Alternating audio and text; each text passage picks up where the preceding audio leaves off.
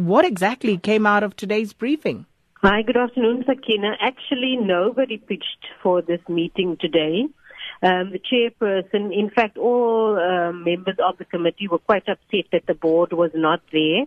Um, and the chairperson, uh, Philemon Mapulane, told um, MPs that actually there was a letter that they received from the minister, um, Edna Molewa, the Minister of Environmental Affairs, that she's of the opinion that this board, or rather that the committee, does not have the power to summon the board to appear before it. Um, and I mean, as you've read out in your intro, it's clear that they've been um, at this committee before, that they've been summoned by the committee before. But now the minister sent a letter to say that actually no, this committee does not have the power to do so. So you can understand that MPs were quite upset about this. Um, as the uh, chairperson said that um, Parliament can summon any person or anybody, um, obviously who are in the public service, you know, to appear before it.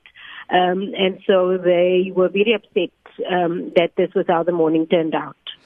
Zalene, um, beyond that, uh, were there any explanations for uh, some of the issues that Parliament had hoped to get into?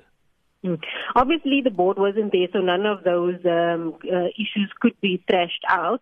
They, the chairperson did say that they don't accept this letter from the uh, the minister, and that they will write back to her to um, to tell her exactly how they feel about it, but also that they would call back this board to come and appear before them um, towards the end of August, because um, as listeners would know, Parliament is going into a almost two month long recess, uh, or rather a constituency period, not recess.